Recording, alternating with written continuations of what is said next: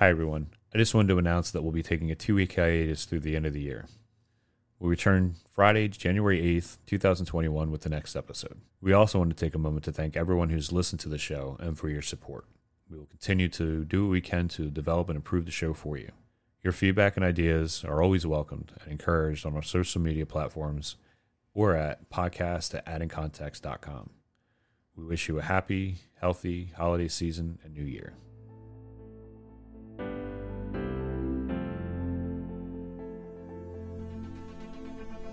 Welcome to another episode of Adding Context, a podcast of compelling conversations centered on advancing and enhancing the human experience. I am your host, Michael Bollins.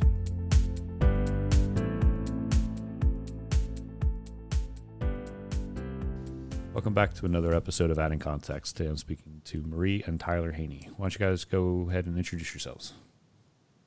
I'm Marie Haney, and um, I'm the mom to Tyler and we've just been on an interesting autism journey throughout his 23 years. Um, currently, I work just about full time and um, out of the home. And then we also recently started a nonprofit to help kids on the autism spectrum. So that fulfills the rest of my time. And then we have two other boys, and um, my husband, Steve, and I also have a small working farm here in Percy. And uh, I'm Tyler. I'm a recent college graduate, graduated in May from West Chester University. Uh, I studied history with a minor in museum studies. And right now I'm working full time at a uh, thrift store taking donations, uh, looking to hopefully find work in a uh, museum or historic site, uh, something in that field. And helping out with getting Hope Learning Center started, uh, offering my advice to the students and uh, my parents and the members of the uh, board of directors. So it's been a pretty neat experience. Awesome. Um, first, thank you guys for coming on. Um, why don't we talk a little bit about you first, Tyler? Um, what age and what were some of the indicators that led your parents to have you uh, assessed? Uh, yeah, they can probably, she can probably speak to this better than me, but I think it was first uh, suspected that I might be on the spectrum when I was about three or four years old. Uh, and then it was officially confirmed when I was in second grade after talking to our family doctor and the school psychiatrist. So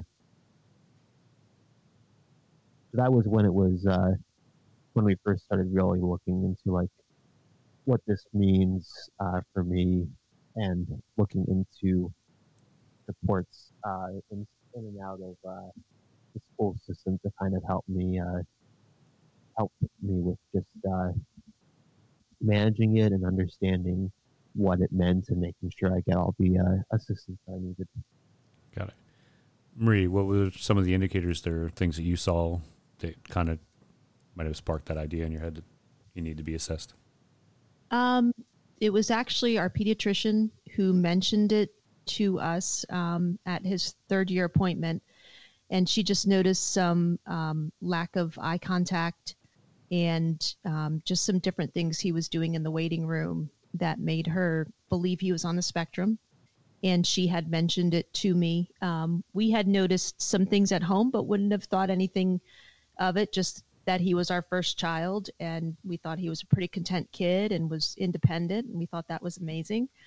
So um, he was a terrible sleeper and some other things that i could tell he didn't like and i just thought those were just the way he was and so i didn't think a lot about it. So once the doctor um, indicated that i did a little research. It was just when the internet was starting to become a thing so it was interesting trying to do some computer research on that and um, probably thought, wow, he's got a lot of these things for Asperger syndrome, but yet was not ready to, um, I guess, maybe accept the fact that maybe he w- was autistic.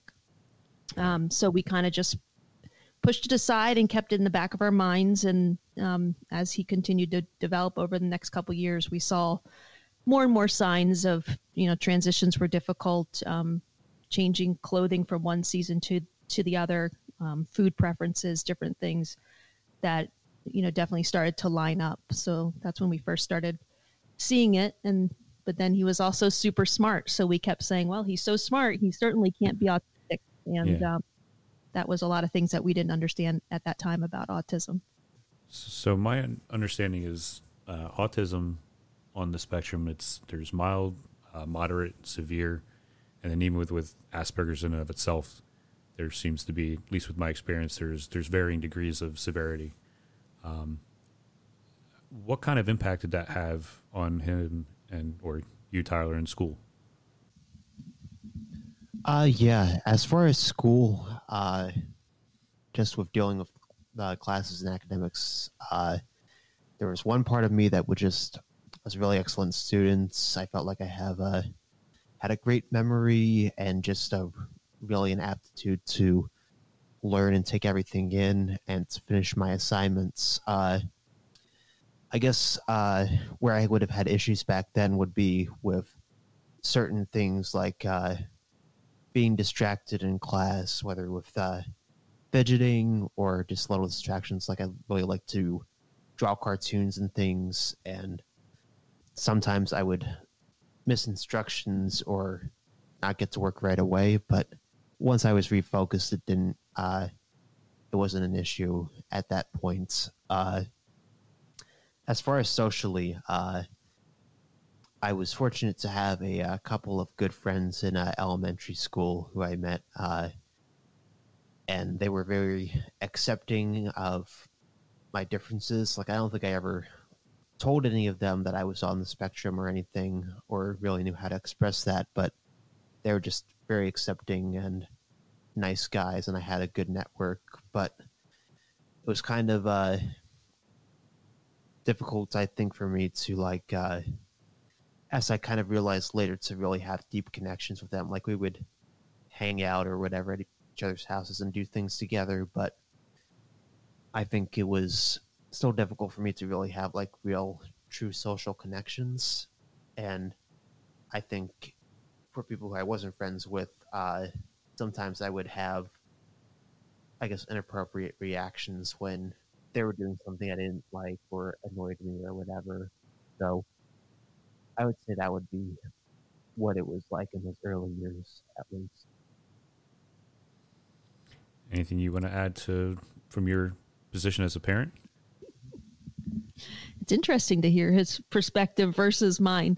Um, so yeah, he was he was an excellent student and was flying through school and um, read at an early age, was on a high reading level by kindergarten, um, could memorize anything, and it, it, was just incredible. So again, we were just having a hard time reconciling the two of those things. But then when the, we had the meltdowns um, when he didn't want to transition at school or he'd rather read his book than you know move on to the next thing it started to become you know more and more of an issue to to where you know the meltdowns were affecting you know he was getting older and couldn't be having meltdowns in class so um, finding the right support and working with the school and what that looked like um, you know and then just accepting that okay there's definitely differences here um, you know and how is that going to impact us and the family. So I always felt extremely blessed that school was easy for him. Thank goodness. Like he would get his work done and it wasn't a problem, but um, it was everything else Got that it. was just so hard. I think, you know, for both of us and frustrating. So it sounds like you had to have a, a good relationship. I know with, with my youngest, we were, we've had some issues with him. Um, he's got a kind of like this textile thing. His hands are always fidgeting, but real early in preschool, you know, the teachers knew that if they had his hands occupied, they, they could occupy his brain in other ways.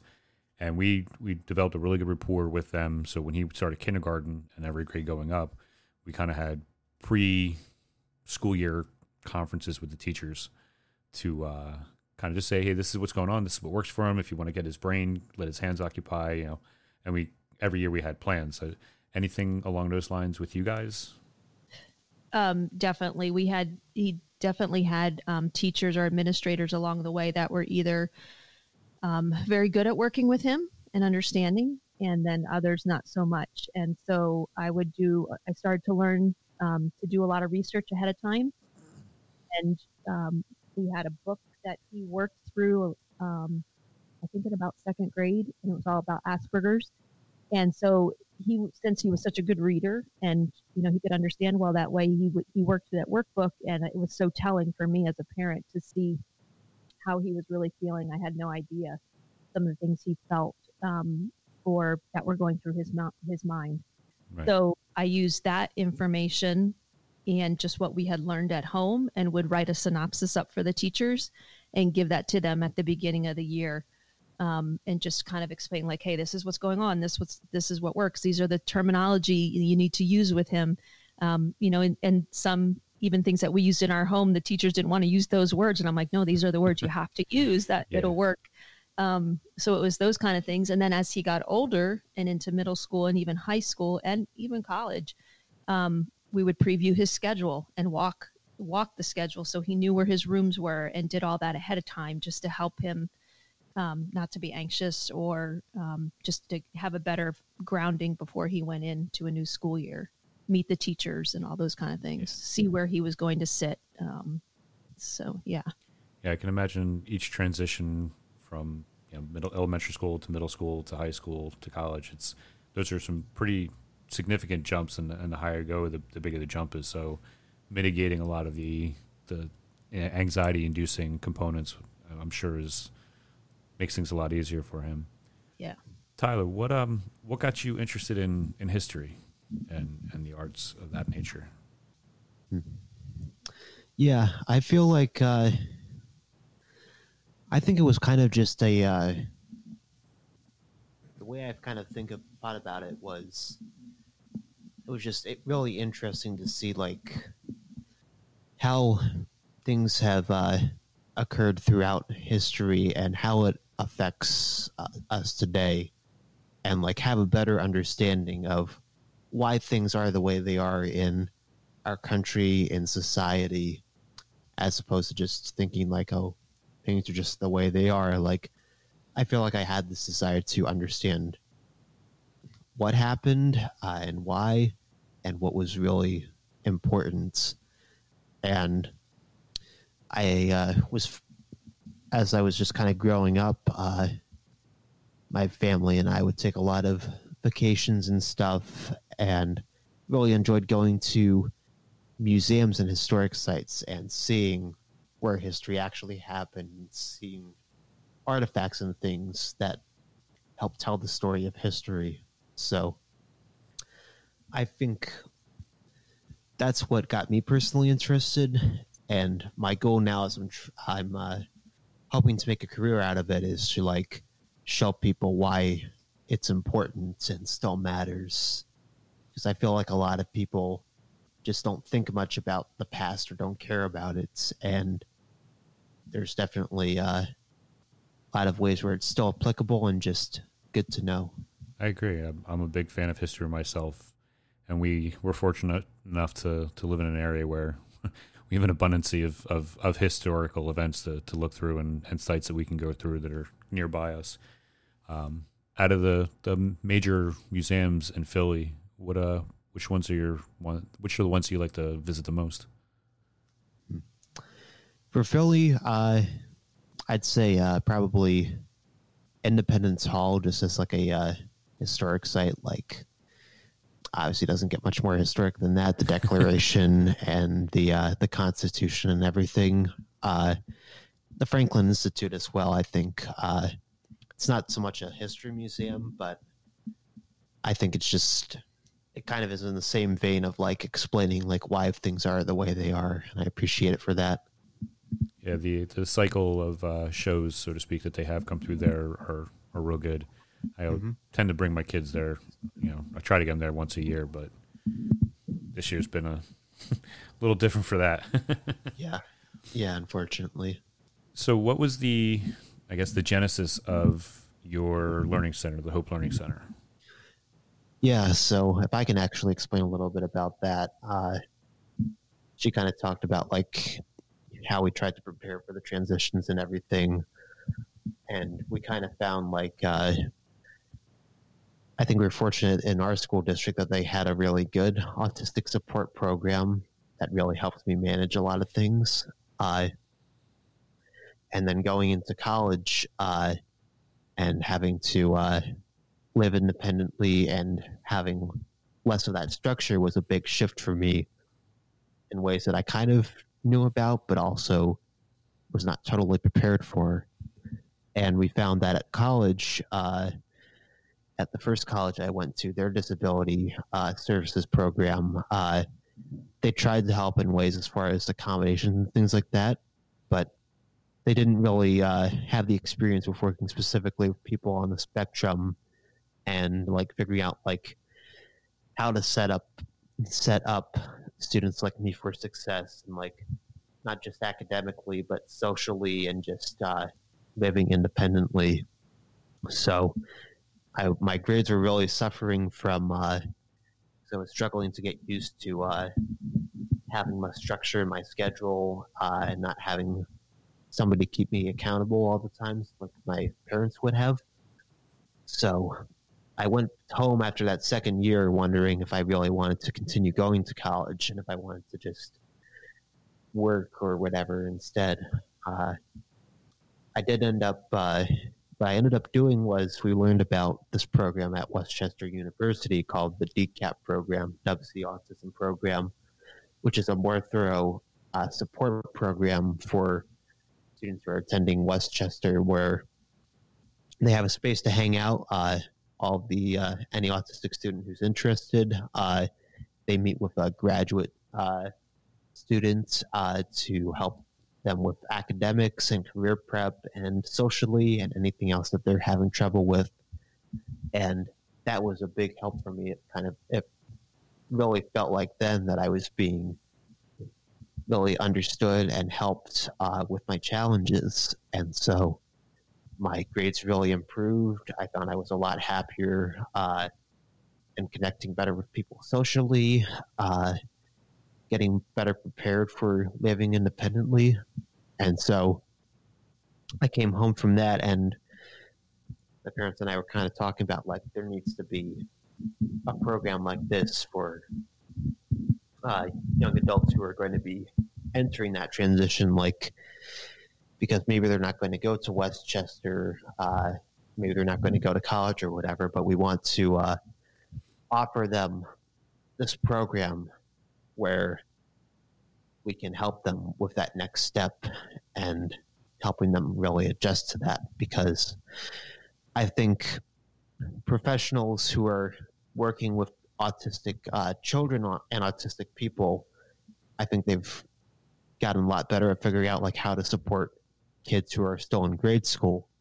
But then when you're getting into adulthood, that's kind of still like uncharted territory like that first generation who had all those uh, supports in grade school, uh, they don't have that yet for when they're an adult. So that's something that I want to kind of help figure out and help give advice so that uh, other young adults who are going to be in are on the spectrum and might be going into the same situations I did will be better prepared and set up for success.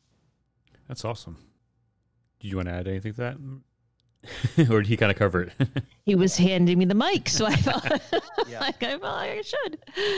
Um, yeah, so it, it was interesting because our our kind of thought of working with kids on the spectrum and helping families came prior to him actually getting into the DCAP program, and then once he was in the DCAP program, it kind of confirmed to us just the need um, for something like that and you know something out more in the suburbs but also just the the parent support component of that. So i feel like we're there's tons of organizations out there to help um, kids and families on the spectrum but not a lot of hands-on personal help.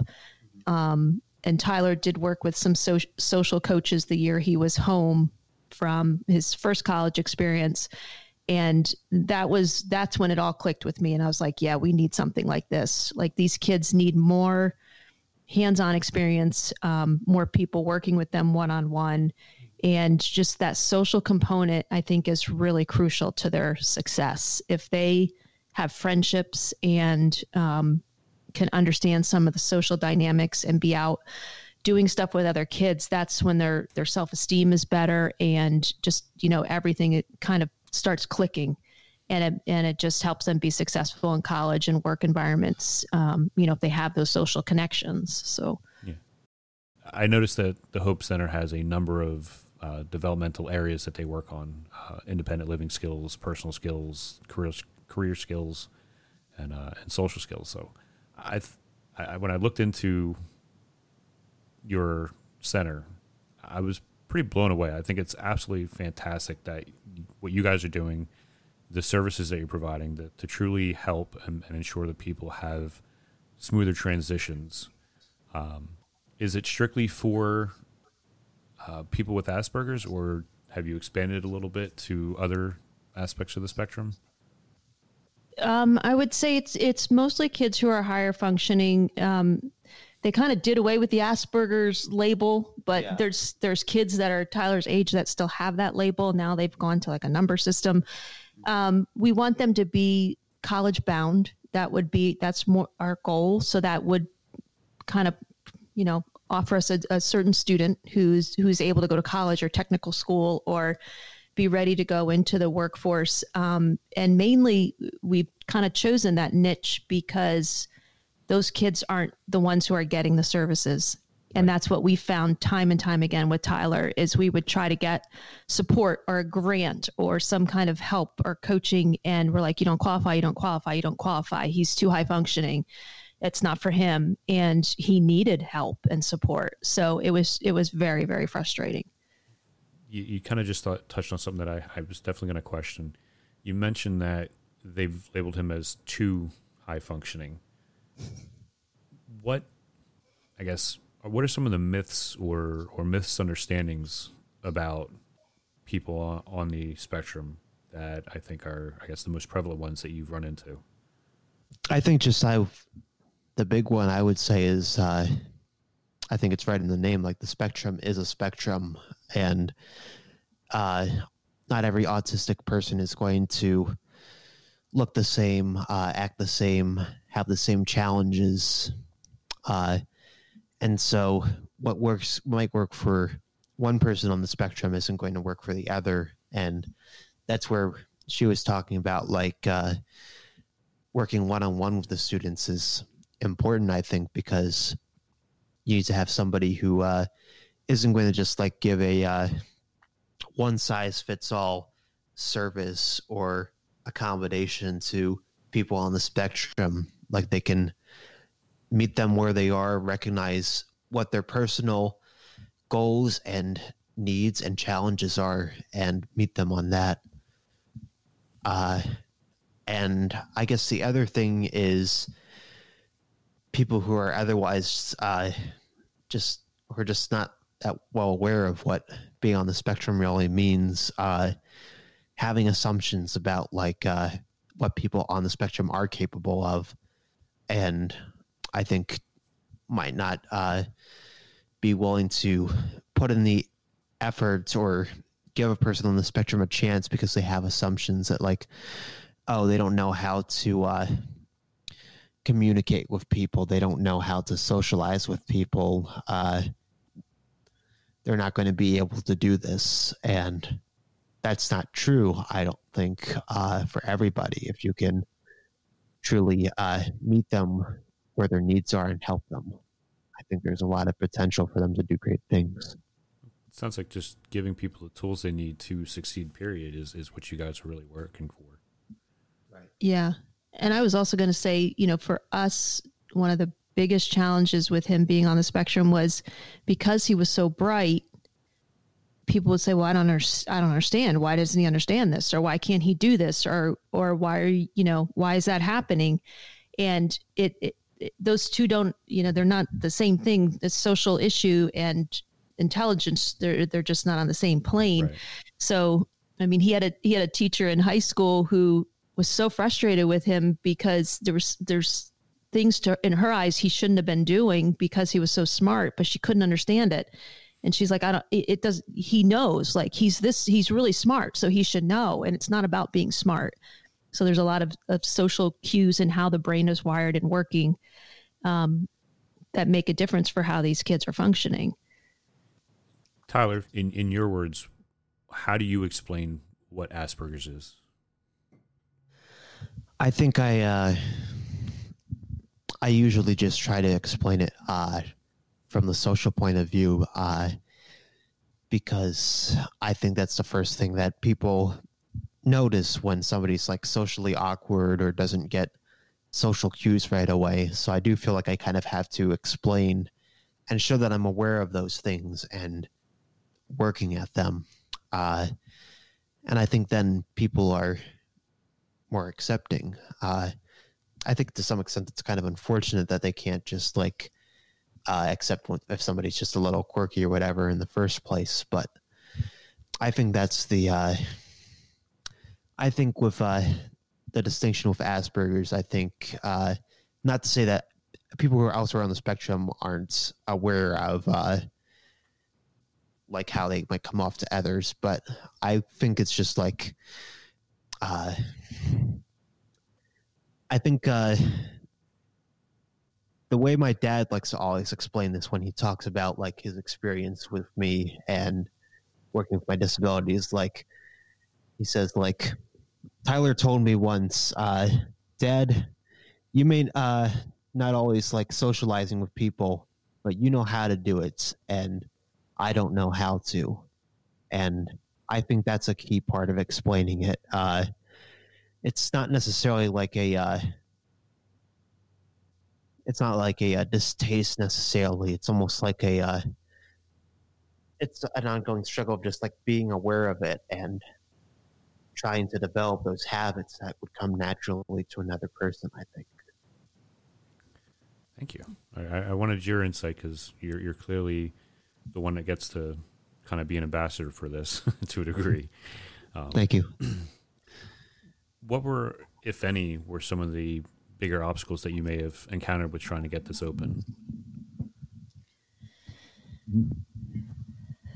Um, money. I mean, money's always a you know when you're trying to do something right to serve other people. The finances are huge. Um, just being able to, take that leap and say, you know, we think we have something here, but can we really pull it off? And you know, we don't we don't personally have the means just to quit our jobs and put 100% into this sadly. Um, we're trying to get to a place where we can shift some things so at least i can be spending more time on it. But um, that's definitely that is a big obstacle. Um, right now we have an amazing space um, it, it, just in the downstairs of our house that we use but we and we're like oh we could do this for years and years. And as soon as we started we're like we are going to outgrow this probably by next year.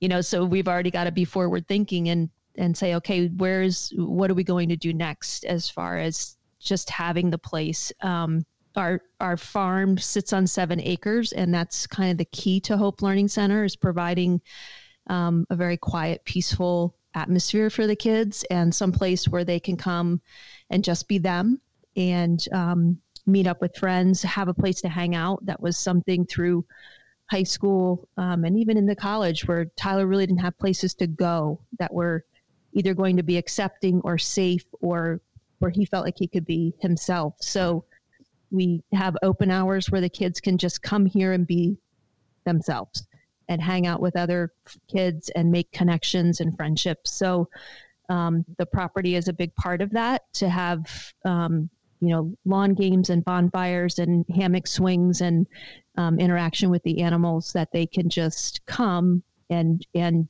just have a place to go, not be sitting at home. And. De- sounds like a, a place to decompress. Yeah. Yep. Who um who came up with I guess the curriculum, if you want to call it that, that you guys kind of abide by, and, and who are the instructors that teach for that? Um, it is an ever developing quote unquote curriculum. Um, we pull, I, we work with another um, dear friend of mine, um, Ann Hughes, who has worked in the field for years um, and is a teacher by trade and has worked with special needs kids. So she adds um, just a huge uh, part of the program, um, just with her expertise in teaching. Um, it's a lot of based on what the kids need. So um, my husband will often say, "Hey, do you have you know your next X amount of classes ready to go?" And like Tyler said, it's so individualized that we don't run that way. So It's not like we're saying, oh, we're going to do this skill for 10, you know, 10 weeks. We're, we've um, kind of pulled the boys that we have now. We, we have all boys right now. Um, and just some of the things that they want to talk about and, and learn more about. And then we work off of that.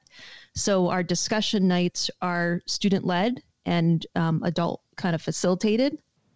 Um, so we're here, we present things to them and guide them in conversation, but they're learning from one another and then with input with us.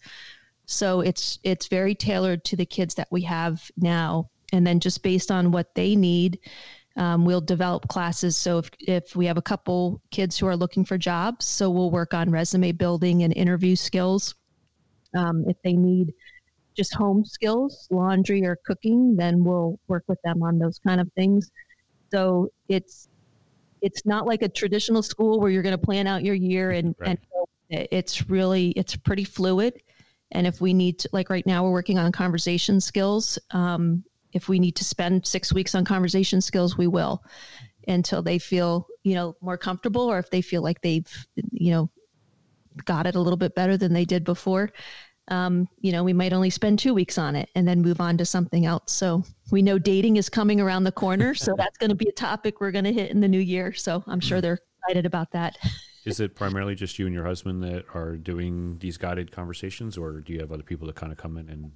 So it, right now it's myself and Anne um, that work with the boys weekly, and then um, we have a number of people, including my husband, who have offered to volunteer their time to come in and do specialized classes. So whether that would be on um, car maintenance or um, you know something more specific to a social skill that we don't have the expertise in, mm-hmm. they would come in and and do those classes for us. So it's really a, a bank of different professionals that will come in and help us as we need them.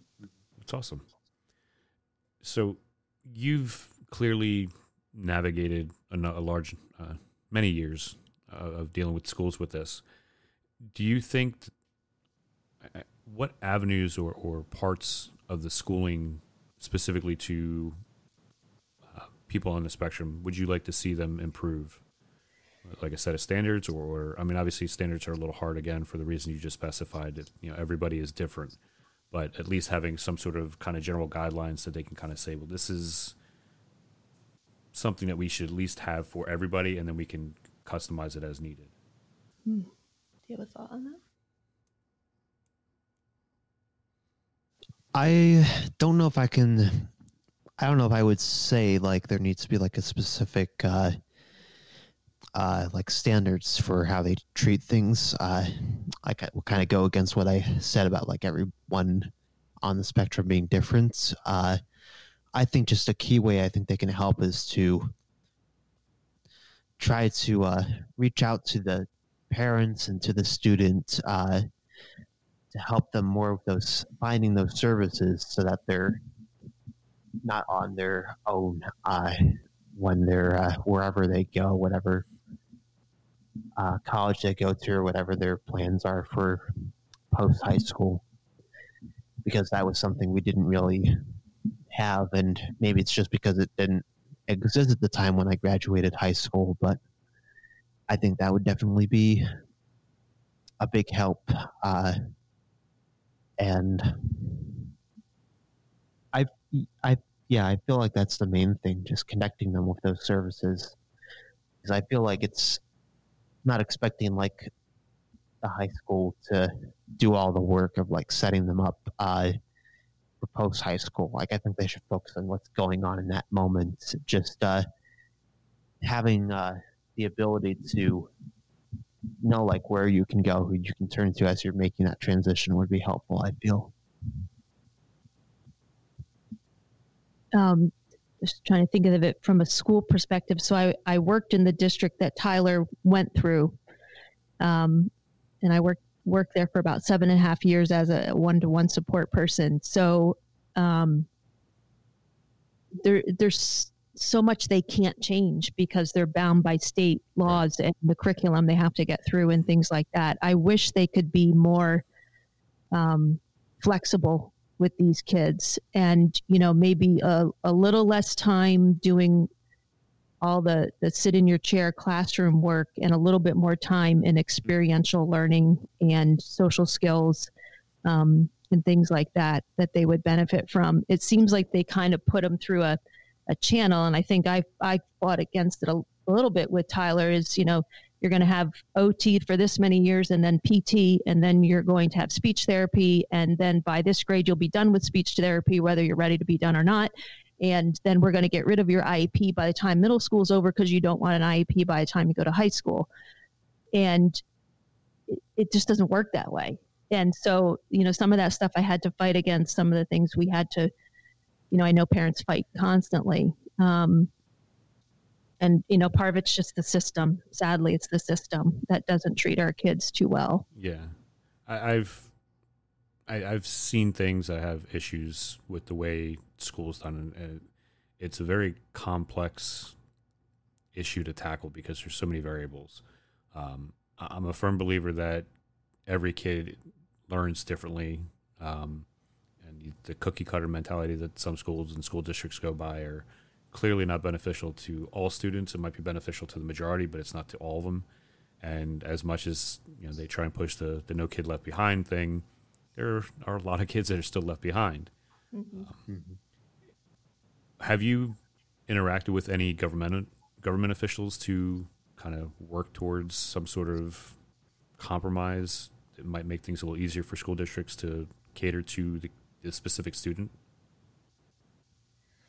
I have not um, in any of any of my dealings. Um, you know, usually they'll say, "Well, your option is you can homeschool." Um, you know, or maybe throw your kid in private school, which because everybody you know, can afford that, right? And and you know, Tyler Tyler needed the IEP. He needed the services that the private school, you know, wouldn't have provided him. So, then you go back and forth with, well, yes, a smaller school probably would have been better, or maybe one that just wasn't so, you know, sit in your chair, kind of learn, but then you don't get the services. So, you, you know, we were constantly balancing that out as well. Um, you know, in homeschool, I, I just, I couldn't even imagine. Like, I just, I that wasn't something that I was ready to take on. And I knew he needed to be around other kids. Mm-hmm, yeah. And most of these kids on the spectrum do need to be around other kids. Oh. So taking them completely out and having them homeschooled is not beneficial either. Yeah, it's, it sounds like there's, you need that interaction. It, it's, it's like immersion in learning a new language. They say the best way to learn a language is to immerse yourself in it. And, you know, for the things that you guys kind of deal with, that in full immersion of social gatherings is probably crucial for you. Mm-hmm. I think one thing that comes to mind for me where I've since she talked about uh, kind of being put through this one track idea and uh, also with like how people don't always get like the issues of like intelligence versus uh, social intelligence and whatnot. Uh, when I was in high school, and I was working closely with a uh, guidance counselor just as far as uh, courses and preparing for college and everything.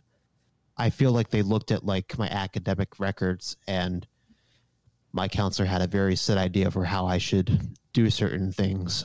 Uh, so uh, one example was there was a requirement to take a uh, uh you have to take a minimum of two years of foreign language uh, by the time you graduate high school. And I was on the track that I did my first year in eighth grade in middle school and my second year in ninth grade. Uh, and then my uh, in 10th grade, I was on to the third year, but I was also taking AP US history, which was a lot of work for me. And I think like that was a rewarding experience, but it was also affecting my uh, foreign language grades, and the teacher I had that year wasn't that good. So my counselor encouraged me to uh, drop uh, that foreign language because I'd fulfilled the requirements and I wouldn't have to take anymore. But later, when I decided to study history, I go into college, and for the history degree, you need two semesters of a foreign language. And at that point, it had been three years since I had taken any German classes. So I was basically starting all over and kind of struggling through those two semesters. Uh, but I get it to my first year.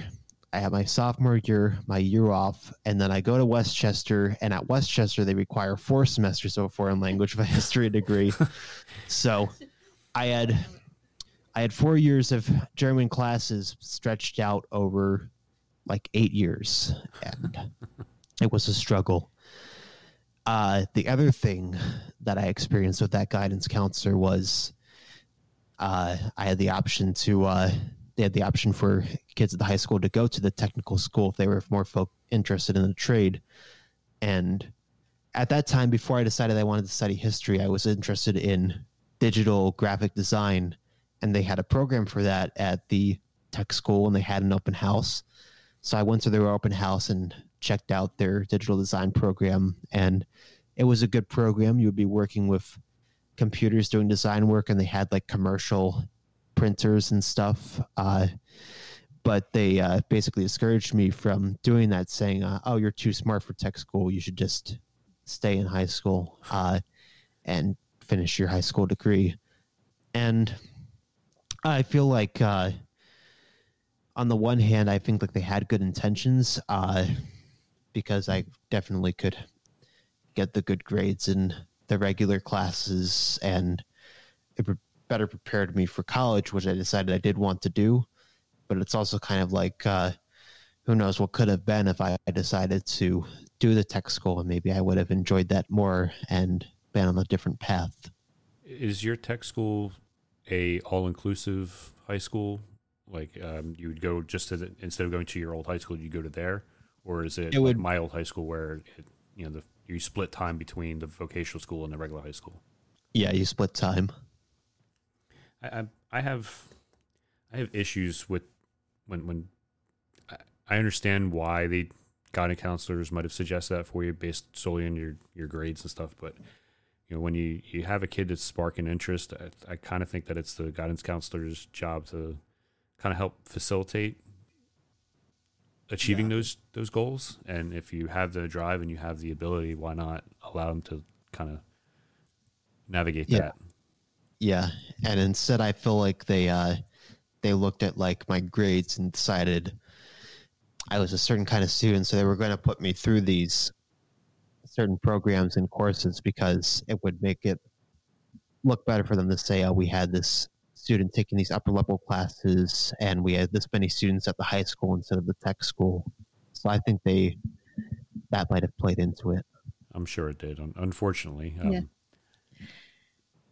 So I, I try to tell, you know, learning now. So poor, you know, poor Tyler had all this going against him. And then he's our first child. So by the time the second child came around and they tried the same thing, I was like, no, no, no, we're not, we're not doing that. And, and, you know, I wanted them to get the most out of their high school time and allow them to try different things. So I, I do tell parents now, I'm like, don't, don't let them fool you. you know, if your child wants to do this, you can do this. And, and, you know, don't be, you don't have to take foreign language in eighth grade, you know, just to get ahead. So what they were doing was pushing all these kids ahead. And it, it basically messed him up then for college Right. because he got to a point where he had to take German three and four, where he wasn't, didn't need to take German three and four. So, right. it's you really have to be on top of what's best for your child and advocate for what's best for them as opposed to letting the system push you through Yeah, um, there's there's a lot of changes and reforms I'd like to see in in the system in and of itself. Um, you know, I'm of the the age where it was either you graduate high school and you go to the military, or you absolutely have to go to college. And I think now we're kind of seeing that the the influx of everybody went to college thing. There, there's so many different bad aspects and things that have come out of that. You know, whether we're talking about people still dealing with financial debt 20 years after being out of college, um, for student loans or just not having a degree that's really worth anything. Um, I was fortunate enough that I waited many years after I graduated high school to to get my high, my college degree. Um, I'm all about you know life is about experiences, and that's what I try and do with my kids is give them as many different experiences throughout life as I can, and so they can kind of feel what they really are interested in and, and move in that direction. Um, where would you like to see your camp be in, say, the next five, seven years? the hope learning center Yeah. Um, I would love to see us in a in a little bit bigger facility. Um, you, you know, here on the property, we really have a passion to have some kind of work experience for the kids. Um, so whether we, we're creating that here somehow or um, partnering in the community to get the students to be able to get out and get some work experience because it's it's just crucial. Um, most of these kids have a lot to offer, but they need some on the job coaching and training. Um, they just need a chance, right. and whether that starts out as volunteer work or you know working with different businesses who are willing to to hire these kids and let them learn some skills. Um, so we definitely would like that. We'd like to see a little bit more growth. Um, we can be a little bit bigger uh, we'd love to service more students and more families.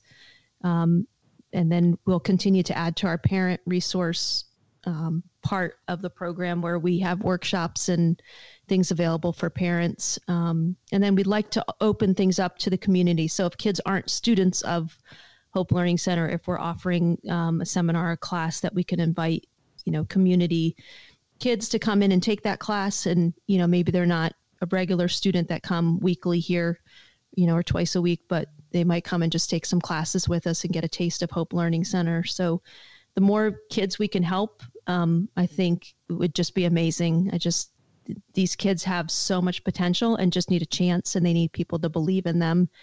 And I do think that often the parents need someone to come alongside of them and encourage them and maybe help them, you know, with some simple things at home that can help you know the kids too to just develop a little bit more do you guys have nights where you you as the parents and and Anne sit with the other parents to kind of kind of just powwow and and chat about things yeah so we held um, our first workshop in october and had the parents out and had a had a um, occupational therapist come in and just work work on some things with them which was a great time of just talking and um, Tyler told a little bit about his story and how Hope Learning Center came about and kind of his hopes and dreams for their kids. So I think that was great. You know, anytime that Tyler has the ability to share his story, I think is important.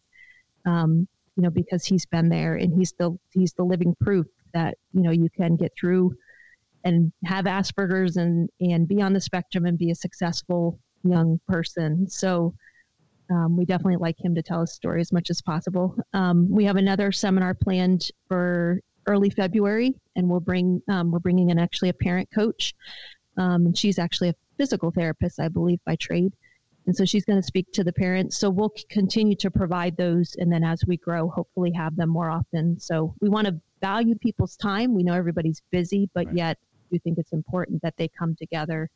Um, they have a lot of commonalities, so it's good that they can share them. I think it's absolutely awesome what you guys are doing. And it, it's clearly something Thank that's you. needed, um, which is something you've seen through your experience and, and all that. You mentioned um, the difference between an emotional intelligence and, um, I guess, knowledge based intelligence. Um, and I think that's kind of one of the things that I've noticed is really misconstrued, and people really don't know that there is a difference. And to me, that's kind of what Asperger's seems to be. There's that imbalance, so to speak, between someone's uh, knowledge based intelligence, which clearly, you know, Tyler, you are well up on that level with uh, high honors and stuff from uh, college and everything. Um, and it's the emotional intelligence, I guess, that's you're working to build up.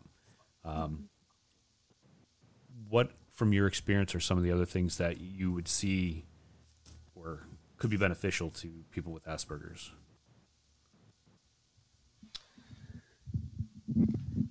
I guess just uh, I feel like the biggest thing is just to kind of uh, I want them to feel encouraged that they can uh, be successful, uh, whatever success looks like for them. Uh, I feel like it's easy to get discouraged when uh, like that social and emotional intelligence and behaviors don't come naturally to you uh, and when that can affect you in other ways like it was affecting me uh, in college uh, not having the uh, not knowing like how to uh, do certain things independently as far as managing my studies and everything started to affect my grades, and that was discouraging me from feeling like I could graduate college and get the career that I wanted and everything. So I feel like they just need to be encouraged uh, that if they can put in the effort and also just uh, seek out the uh, encouragement and advice and help and everything that they can accomplish uh, more than they might think. It's awesome. Kind of cut their own path. Yeah.